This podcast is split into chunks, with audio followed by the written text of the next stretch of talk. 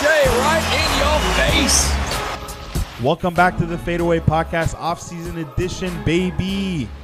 Back at you this week with some fire basketball content for your head tops. Uh, man, we're excited to uh, to share our, our guest this week because this dude is a staple in Canadian basketball. He's moved the goalposts Mm-hmm. several, several times. Him and his brother. Got to give the the shout outs to to Tarek and Elias both. Um, but Elias actually from North Pole Hoops joined the show, guys, to talk about um, what he's done, all the players that he has relationships with, just so many cool things, man.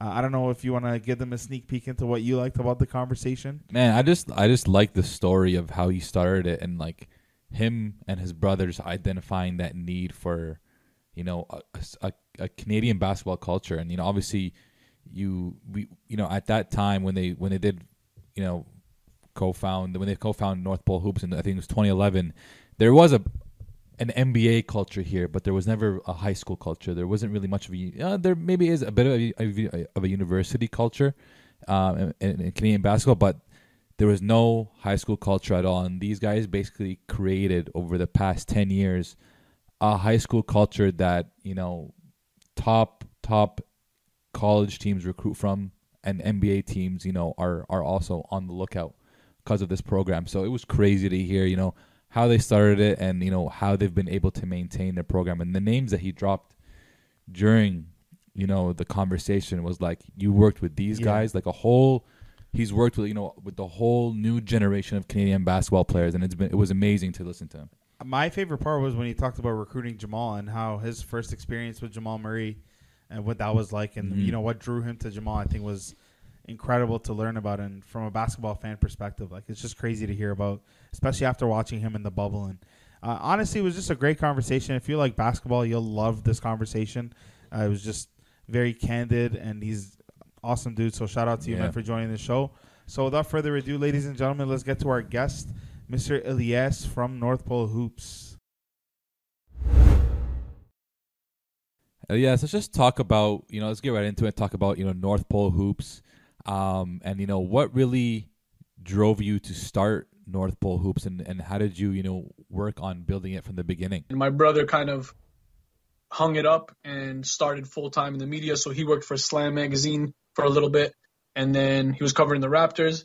And then we jumped in it full throttle. So I went into construction. I did full time construction and taught basketball. Basically, funneled in enough money to send Tarek on his trips to the U.S. And from there, it just kept going and evolving one step after the other. And here we are today. Um, it's a national basketball media platform as well as a scouting service, events company. Um, you know, we, we try to touch it all in, in Canadian basketball. Absolutely, man. Now, did you guys play basketball growing up? Is this how your influence to start North Pole Hoops um, began? Did you yourselves play it, or were you just fans of the game when you started? Definitely, man. We played against uh, we played against a lot of competition in the Mississauga area, and Mississauga. I don't think a lot of people give it credit uh, or enough credit. Mississauga is pound for pound the top producer in the country. It's Mississauga, Brampton, and then Toronto. Wow. a lot of people on TV because, you know, because Toronto's a recognizable name, they'll say, "Oh, coming hailing from Toronto." Usually, Nick Stauskas, they'll call him from Toronto. Naz Long uh, with the Pacers from Toronto. That's totally not the case. They're from Mississauga. Tristan Thompson from Brampton. Cory from Pickering. You know what I mean? So like, Mississauga's where it all started. That's where the passion came about. I used to be on the court playing outdoor ball, getting my ass kicked by guys that were much older, uh, by three, four years older, and that really elevated the level of passion.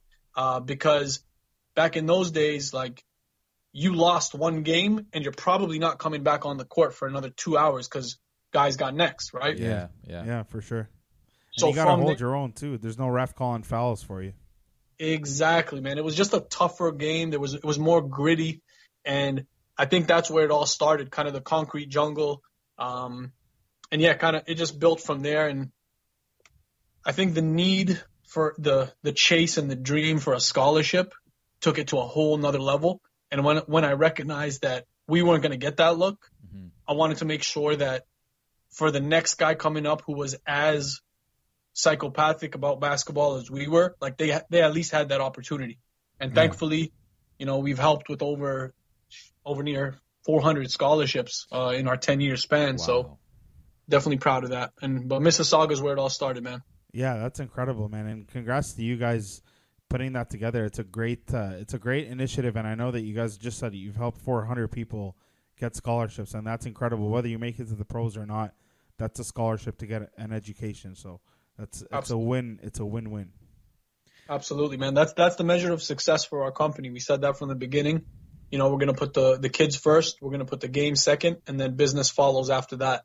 And I think as a result of keeping that mantra and keeping it intact, we have a strong, strong foundation that people support, and the mainstream is starting to get behind.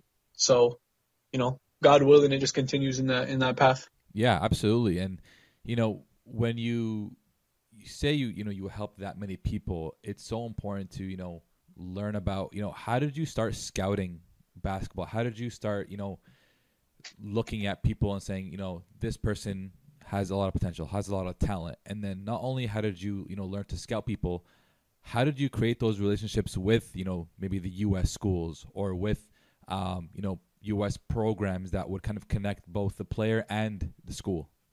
Right. The start, so for, from the identification standpoint, I think it started as far back as when I was 16, 17 years old and I was working for the city of Mississauga. I was doing instructional uh, basketball programs. This would be for ages like 10 to 12 years old, guys that were just figuring out that they wanted to be serious about basketball.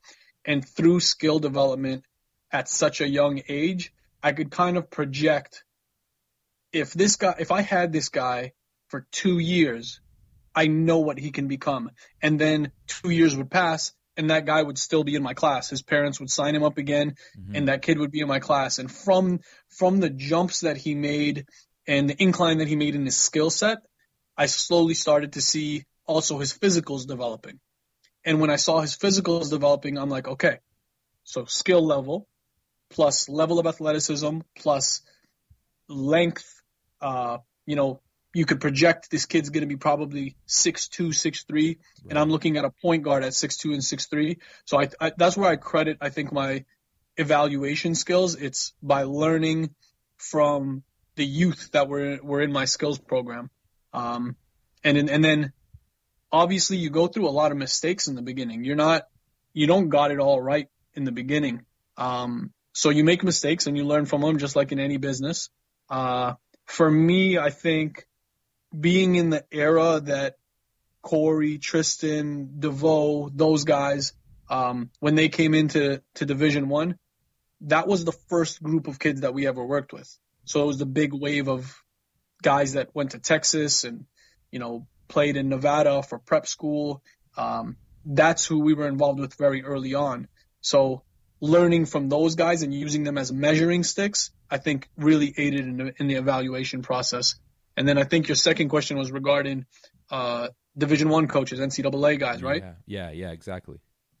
Um, so Baylor was our first client ever, and they've been our client ever since. So we've been working with them for 10 years now, Wow. uh, from the days of uh, Brady Heslip and even even before that. Um, this is a star program. Like they're top five in the country every year. Eventually, last year they finished the season undefeated, and you know COVID happened. Um, Yeah. these these types of people when when I'm learning from a, a coach Drew uh, or a coach Jerome Tang or or those guys those guys have mentored me along the way and I've been very fortunate to to be able to call them a friend. Um, though that's where it kind of all started and then from there, you know, their school gets a Canadian and everybody's like, how did they find out about him? Yeah. And they're trying to find information. Then it moved on to Oregon. Then it moved on to Gonzaga for the first wave of Canadians at Gonzaga. Yeah. And, it- and it just kind of kept going from there. At that time, as I mentioned earlier, I was funding Tarek's travels to the U.S. So he was going and meeting coaches, and we were building our scouting service at that stage. That's very interesting, man. And actually, before we get into all this in depth, Elias, I just wanted you to maybe explain to our listeners and even to myself personally, because I'm not really all that familiar with everything that a scout does. So, can you just tell us, from a relationship building aspect, like what's your role in the player's um, career? Do you is it very transactional or is it more personal? Uh, is it more like do you, do you get involved with their family? Like, what's the level of the relationship between you and the player as a scout? Sure. Yeah. So at the at the high school level, um, it's non-transactional at all. The only transaction that's made is between myself and the Division One coach or the Canadian University coach. They pay us on an annual basis to get access to our database and to learn about the players in our database. And from there, my job is to identify specific kids for them that fit their needs for that graduating year. Or if they tell me, I, am going to be graduating a kid in 2022, so I need to fill that spot with a small forward, then I'm going to look into my 2022 class and I'm going to say, this guy could play some high major hoops in the NCAA. You should be looking at him. When it comes to the family and the kid, my job is to help them, number one, understand that the rankings don't mean squat. A lot of kids get their head blown up with rankings. Now, the rankings matter to the coaches because we are essentially funneling talent in to those levels. But if kids get distracted at too early of an age with where they rank nationally, it really messes up their psyche. So my mm-hmm. job is to is to make sure that number one, once I've identified that they have talent, it's identify my my this is the way I roll, other people roll differently. It's identify, evaluate, and then expose. Right. If I've identified, that's step one. Once I've evaluated, I'm giving that kid his evaluation and I'm making sure that his parents and coaches hear it so he could be held accountable. Right. And fellows, yeah, go ahead. No, no, I didn't mean to interrupt you, but I was gonna say, for like the second part of my question to that would be because there's a lot of players that are not a lot of players rather are that level coming out of Canada. Yes, there are a lot now, but I'm sure when you started there weren't as many as there are now. So when there are good players, there are people like you who are trying to build that relationship and reach out and and bridge that. So do you find that you know well what is it about North Pole hoops that draws people to you guys? Uh, I think it's to be honest, I think it's just open book. We have an open book policy. We have a no BS policy. So, you know, what you see is what you get. Like I'm not going to beat around the bush with anybody. Um, if there's been people in the past that haven't liked what I've said or didn't like their evaluation. You know, they they, they end up learning the hard way, or we just agree to disagree and move on. Um, but I think to answer your question, I think that's what kind of attracts people to it is that we're gonna just put it down raw, real, rugged. You know, like you like it, you like it. You don't, let's move on. Yeah, absolutely, uh, and I think that's probably the best way. You know, to go about things. You know, to be honest from the get go, and you know, even if they don't like what you hear, it might you know fuel them and drive them to kind of improve even more. You know, um, and I think that that could be something taken from uh, as a player, you know, who who might not get positive feedback all the time. Um, mm-hmm. What I really want to actually, I want to pick it back a little bit off Faye's question. You know, not only what draws you, what draws players to North Pole hoops. You know, is it sometimes difficult to keep players in Canada? You know, we've seen some players want to go play prep in the States. You've seen RJ Barrett go play prep in the States and then, you know, essentially go from the States and stay in the States and go to college in the States. Do you find it it's hard to keep players in Canada or do you get them earlier than that decision to to go play prep in the States? That's an awesome question. Um, so it's a it's two part. I'm going to answer it in two parts. Um, I would say six, seven years ago, there was a need for the elite level high schoolers in Canada to go down south just because we didn't have the infrastructure for them. Yeah. We didn't have the level of competition that they needed. Now, if a kid is 16 years old, he's in 11th grade and he's kicking ass all over the place. It makes no, like that, that kid needs to be challenged. Yeah. If you don't put up a challenge in front of him, he's going to remain stagnant and the ability for a scout at that point to project becomes harder because his level of competition is low. So I would say six, seven years ago, there was the need for guys to go down south.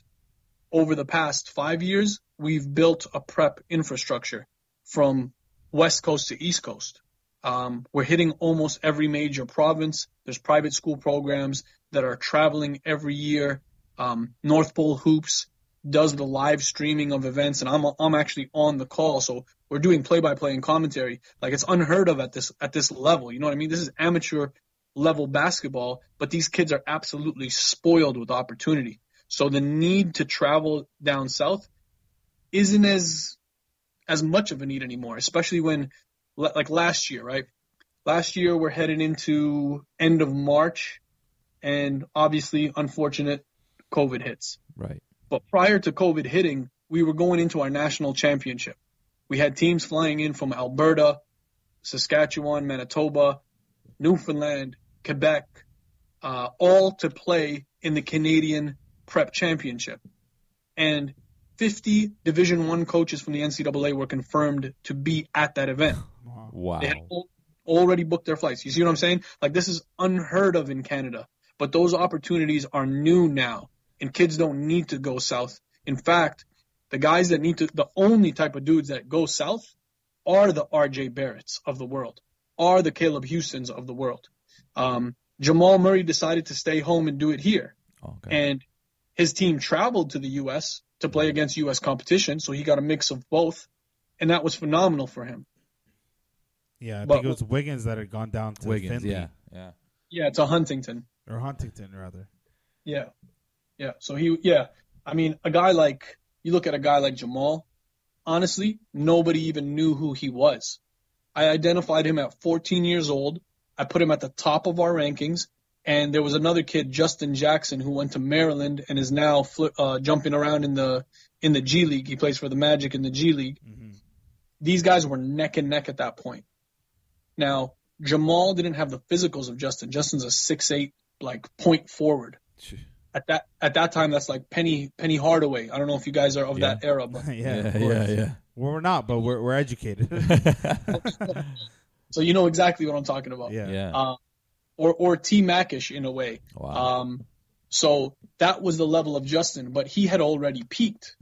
Now you throw in Jamal Murray into the mix, you throw him in with the Lions, and he was two years younger than everybody else and absolutely annihilating competition. That dude needs a challenge. Wow. The, I, we want to hear more about that story, the Jamal story. So, where where was it that you had identified him, and what was it about him that drew you? Um, like what specific skill set, if anything, or was it just a variety of things? Yeah, so it was very specific, and it was actually so it was at a camp. We were hosting a camp in uh, Kitchener Waterloo. That's where he's uh, that's where he's from. So his dad was in the gym with him. Camp starts at nine o'clock. We were setting up tables around eight a.m. So kids were coming in, starting to come in around eight thirty. Right, sign up, get their jerseys, and then get warmed up.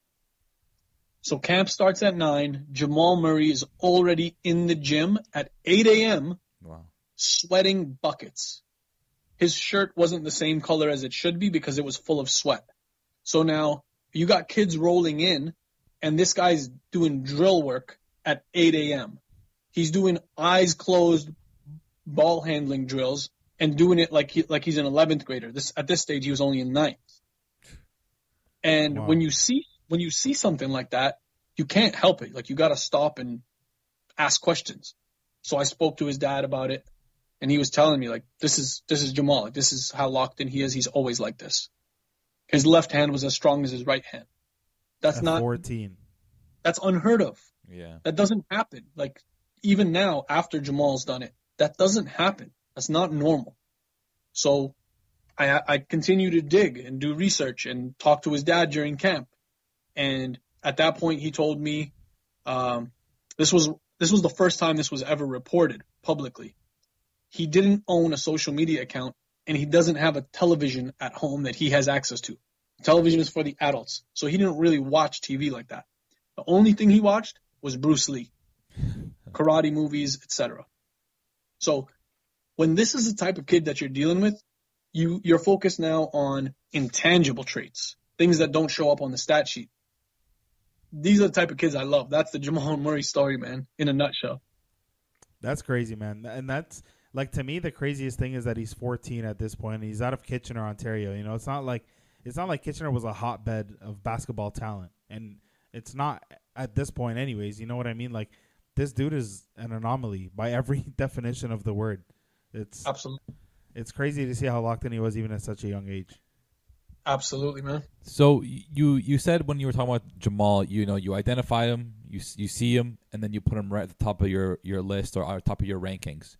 Um, and uh, you know, how do you go about marketing these rankings? Do you do the schools that you work with just see them and kind of say, "Oh, I want to take a look at this guy, this guy, and this guy," or is it a lot of back and forth between you and the school, and you know, telling them these players' strengths, telling them these people, these players' weaknesses, what they can work on? Um, what's that kind of delivery like to the schools?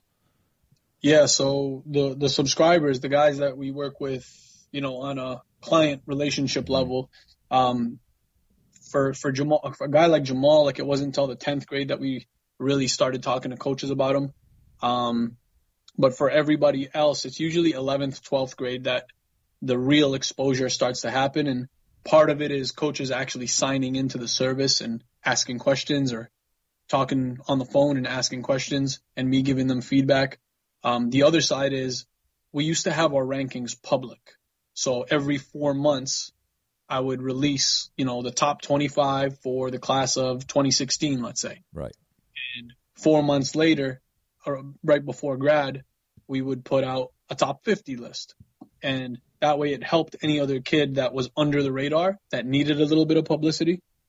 Um, so that's kind of how it went. It was either public, uh, but then the top 100 list, we have a top 100 for every graduating class. So, for example, if ninth graders right now, we know who the top 100 is for ninth graders right now. That's That may not be the case when they graduate because that Right. list may change. Guys move up and down. Mhm. But generally speaking, we understand the who's who. Very interesting, man. Now that kind of goes into the the amount of preparation that you need to do, and we often talk about the players and the amount of preparation that they need to do. Obviously, because they're the ones that are going pro, they're the ones that are making it. But you yourself, like, there's a as a scout, you're watching tape, you're you're researching, you're traveling the country trying to look for these gems that nobody can find. Can you talk about you know how you approach that? At this point, probably ten years in, it's definitely a lot easier than when you had first started. But can you just talk about that a little bit, that aspect of being a scout? Sure. I mean, uh, it's a grind. Um, there were days, there were days where I would go literally 9 a.m. was my first game and 9 p.m. was my last game. And I would go from gym to gym to gym. Uh, probably do like five or six games in a day. Uh, today, I can confidently say that there's no set of eyes in the entire country that includes the national team that has seen as much Canadian basketball coast to coast as I have. And that is what I hold. That's where I, that's where I put my hat on. Yeah. It's, you're going to be a scout. You're going to talk, like, if you're going to talk about kids and their careers and their futures, you better be willing to back it up with data. So I have books and books for days of data ranging back to these guys in eighth grade, ninth grade. That's what, that's the cost of, of, you know, doing this thing professionally. You want to call yourself a scout? You better live in the gym. That's the bottom line. And that's not for everybody. You know, there's, there's guys that have done it, but then have heard from their fiancés or have heard from their girlfriend and then they cut. Um, you know, and, and I get that. You got to be willing to sacrifice. That's the bottom line. Um, now that we're 10 years in, you, we're starting to hear of other people who are doing it and trying to do it. Um, some last, some don't. And got, if you have the, if you're just a gritty dude and you're willing to put in the time, it'll pay off. So what's that team like now? You know, like you're talking about covering a whole country, and Mhm. Canada by you know by any means is not not a small country, and there's a bunch of talent now, especially now, um, you know, from coast to coast, like you said. So, what is your your team like? Um, do you ha- do you have to go and travel province to province? Do you have people that are you know working alongside you? And how difficult is it to make and maintain a top 100 list? Um, okay, where do I start with that one? That's that's a question. Um, I think in terms of just gauging the talent and identifying the talent coast to coast, you have to rely on trustworthy resources who know their ball. Um, I think we're at a stage now where we know who those people are, and we've, you know, if, if they give me a name, I'm going to look into that name. Uh, usually, what we would do is we have a national camp circuit. So every summer, every spring, summer between April, May to all the way until September, we we hit every major market in Canada and we host an identification camp. That is an opportunity for all the kids who are really about that life to come to camp. and this is it's it's a very gruesome two days. We're challenging them. We're putting them in the most competitive environments, um, and then the cream rises to the top from there. Mm-hmm. So in terms of you know managing that list, the only way to like you can't call a you can't call a kid a top 50 or top 100 kid unless you've seen the rest of the kids. Right. Right? Like I got to go to British Columbia physically and see that kid along with my team. So we have a we have a lead skill development trainer. His name is David Tyndale. He he had he's responsible for developing the likes of Dillon Brooks with the Grizzlies, um, Andrew Nicholson, who previously played in the NBA, Nick Stauskas, who he currently trains, um, Naz Long, who I mentioned earlier with the Pacers. So that's that's one very vital piece to the skill development portion of camp. Mm-hmm. David Tyndale. I'm on the scouting side. I had someone uh, named Makias with me. Um, I've had my brother. We've had like there's been probably six different faces that are seeing this talent. So by the end of it, if six people are saying that this kid's at this level, it's most likely that he is. You know what I mean? Like yeah, yeah. It's kind of by it takes a it's kind of like that. It takes a village type mm-hmm. of mentality. Mm-hmm. Yeah, yes. I was on your website for North Pole Hoops, and I saw that uh, you guys service NCAA teams. Obviously, we were talking about the relationships that you've had in place or have in place currently. Um, but it said that you also worked with some NBA teams. So can you talk about your your experience with the NBA and um, how it it would differ from your experience with college, like uh, in terms of professionalism, or I guess how more down to business they would be. Just talk about that whole experience. Yeah, from, I mean, from a professionalism standpoint, I think it's the same. The NCAA and the NBA. Uh, I just find that the NBA does a lot more digging come draft time. Um, we've received a lot of calls, usually around the draft or three months prior to the draft, where they want to know about an Anthony Bennett as an example when he was getting drafted. Well, there's a lot of things that they asked about that date back to his seventh and eighth grade years where they want to know about his surroundings. They want to know how he was in school. They want to know uh, what his habits were like. So there's a lot more homework done on the NBA side. They'll even hire, like around draft time, they'll go as far as far as hiring private investigators. So draft night, let's say, let's say a dude gets drafted top two, top three. There's some guys who are gonna who are gonna spend draft night after they get drafted with their family, and there's others who are gonna go blow ten racks at the club, and then have McDonald's that night. you know what I mean? And that's happened. Like that's legitimately happened with Canadian dudes. So that is the difference I find. Like there's some real digging and homework done because obviously they're investing if you're a lottery pick between five and one million, or one and five million. Yeah. Uh, so I mean, there has to be a lot more homework done. That would be the major difference.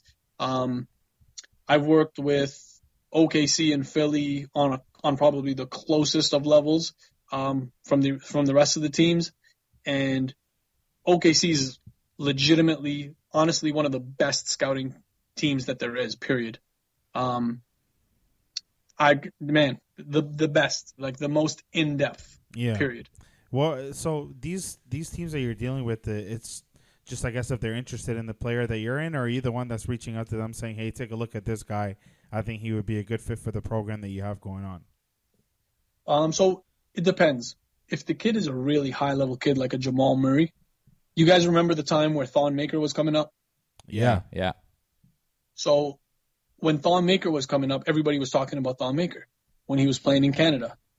And I was telling US guys when I would go down south, like, Jamal's the better player. And they would look at me like I was crazy. And a couple years down the road, it proves to be true. Jamal Murray is the better player, in my opinion. I don't know about you, what you guys think. but he's a, he's a potential all star this year. Yeah, in my opinion, bro. I just so drafted him in fantasy. I'm hoping, man. I'm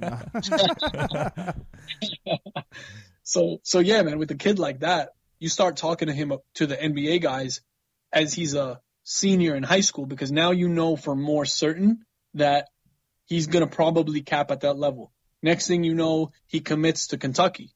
Well, now he's Kentucky's a a one and done place. Mm-hmm. So now you know even you're even more certain he's headed in that direction.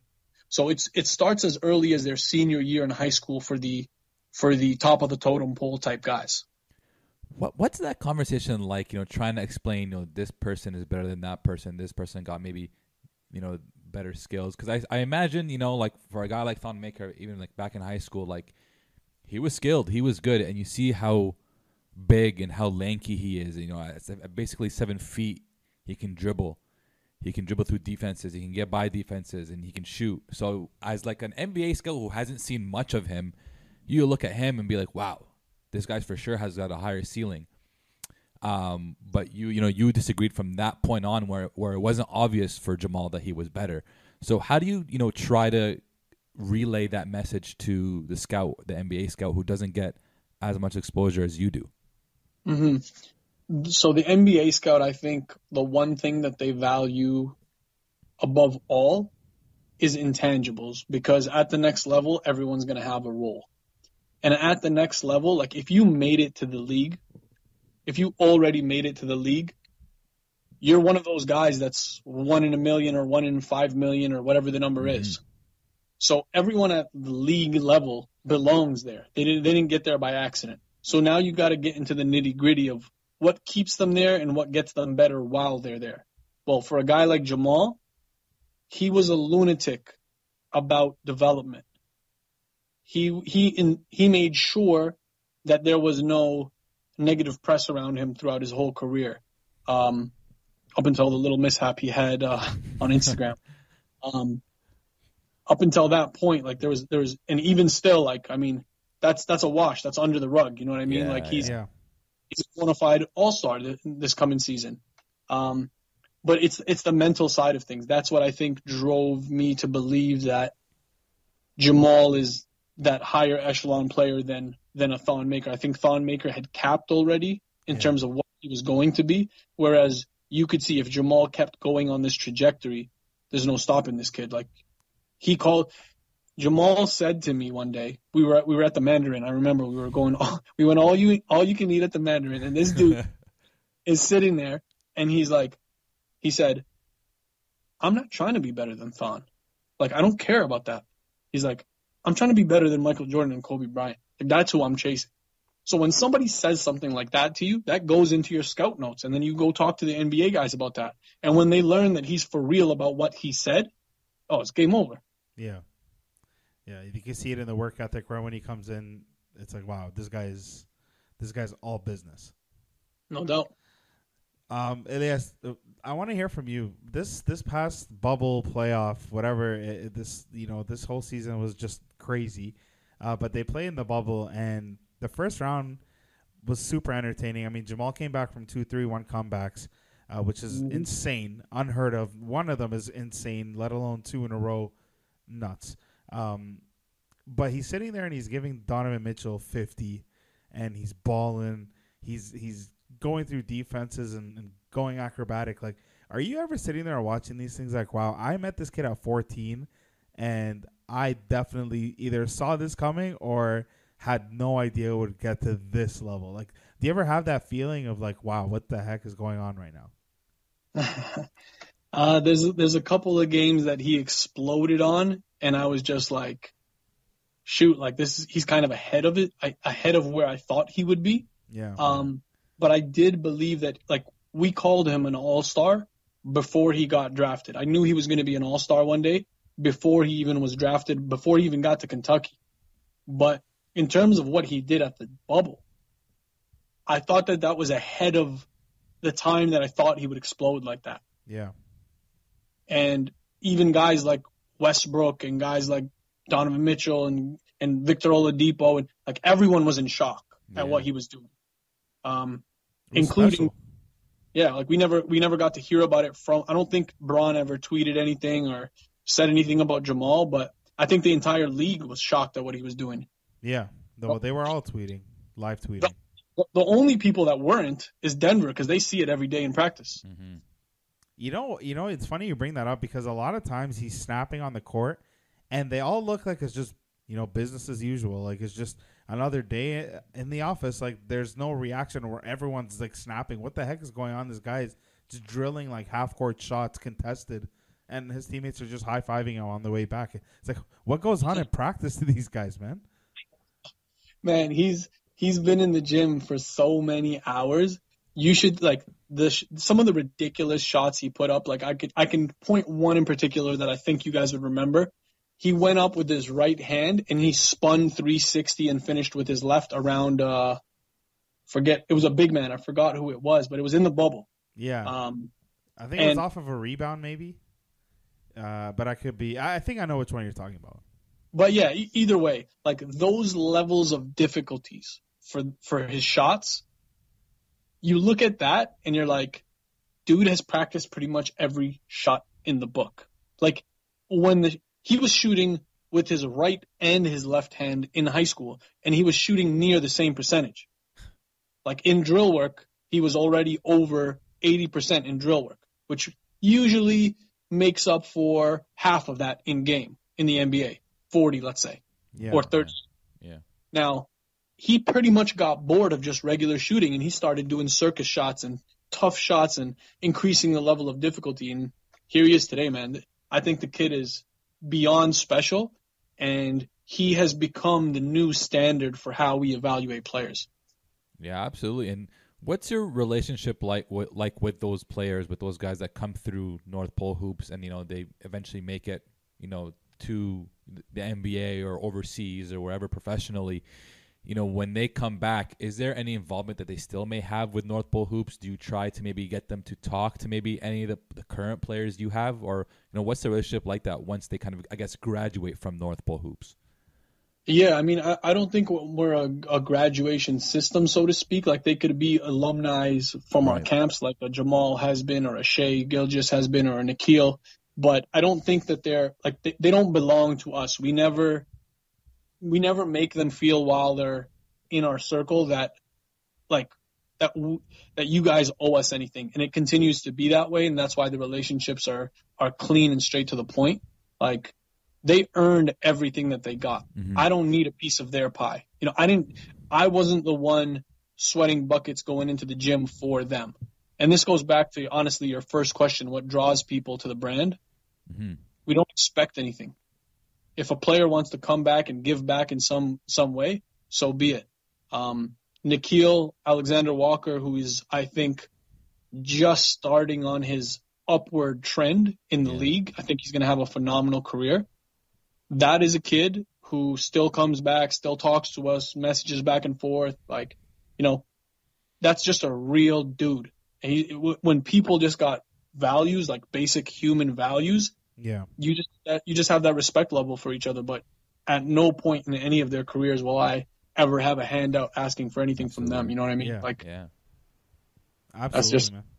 yeah. And and that's a very Arab thing too. And uh, we both understand that. We're sitting here like nodding. It. Yep, I we got it, man. That's just the thing. It's a culture thing too. Um, For and, sure. And that's actually a good segue because I want to ask you, man. Like, obviously, it's a little different on your end, but we notice like anyone can notice this within NBA media. You know, there's not many Arabs out there. Eh, There's not many Arabs at all in basketball that I know of, uh, other than like Abdel Nader, who's like Egyptian pride on. Uh, I think where is he now? I don't know. He just got traded. Yeah, can't trades to the. Suns. Suns, yeah. Um, but is it hard for you, or was it hard for you to make a name in this pocket, like with your cultural background, or was that not never a factor for you when you were doing business?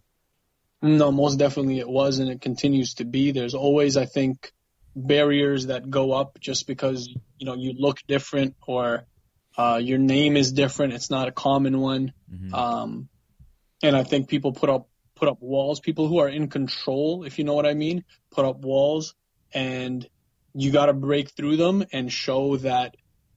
Don't look at me.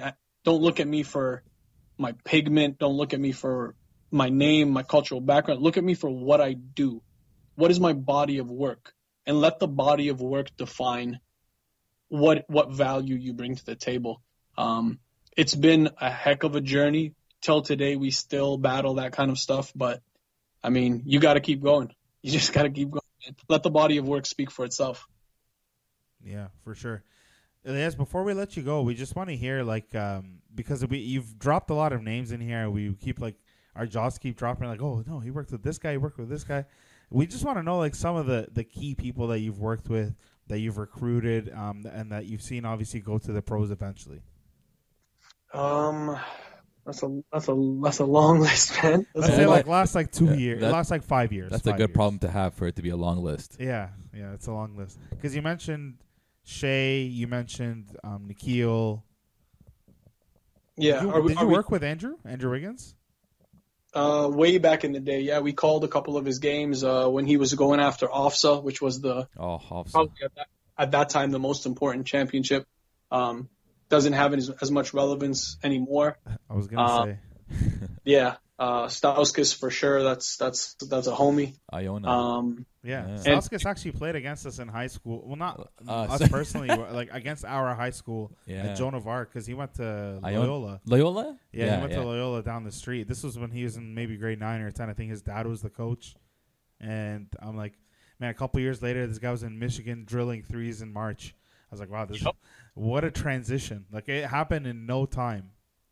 yep, yep. Yeah. No, it was it was almost an. It felt like an overnight feeling. Yeah. No doubt, I agree with you on that. Yeah. Um, That's a yeah. lengthy list, man. Great, great problem to have, and shout out to you and Tarek for doing doing what needed to be what needed to happen. I think in the last ten years, especially, there's been a huge advancement in the basketball culture.